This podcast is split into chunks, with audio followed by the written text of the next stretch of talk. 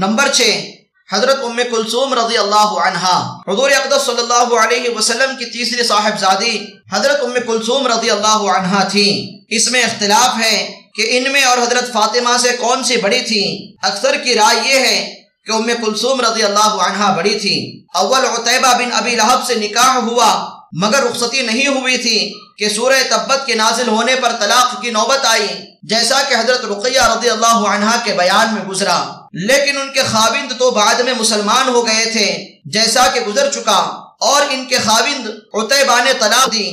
اور حضور صلی اللہ علیہ وسلم کی خدمت اقدس میں آ کر نہایت گستاخی، بے ادبی اور نامناسب الفاظ بھی زبان سے نکالے۔ حضور صلی اللہ علیہ وسلم نے بدعا دی کہ یا اللہ، اپنے کتوں میں سے ایک کتا اس پر مسلط فرما۔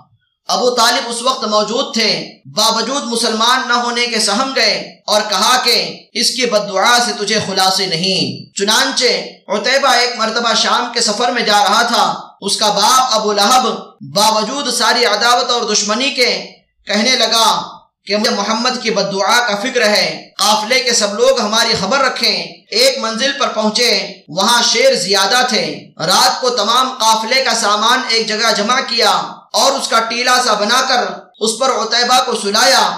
اور قافلے کے تمام آدمی چاروں طرف سوئے۔ رات کو شیر آیا اور سب کے منہ سونگھے۔ اس کے بعد ایک زقند لگائی اور اس ٹیلے پر پہنچ کر عطیبہ کا سر بدن سے جدا کر دیا۔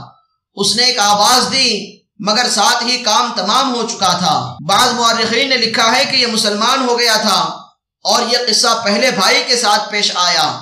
بہرحال، حضرت رقیہ اور حضرت ام کلثوم رضی اللہ عنہما کے پہلے شوہروں میں سے ایک مسلمان ہوئے۔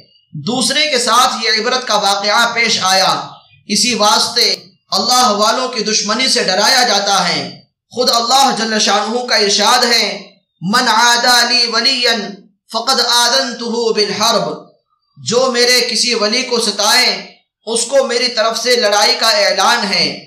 حضرت رقیہ رضی اللہ عنہ کے انتقال کے بعد ربیع الاول سن تین ہجری میں حضرت ام کلثوم رضی اللہ عنہ کا نکاح بھی حضرت عثمان رضی اللہ عنہ سے ہوا۔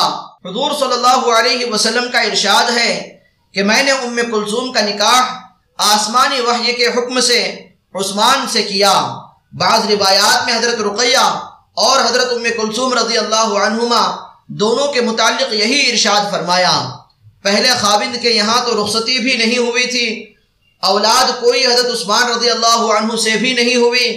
اور شعبان سن نو ہجری میں انتقال فرمایا۔ حضور صلی اللہ علیہ وسلم نے ان کے انتقال کے بعد ارشاد فرمایا کہ اگر میرے سو لڑکیاں ہوتی اور انتقال کرتی تو اسی طرح ایک دوسری کے بعد سب کا نکاح عثمان سے کرتا۔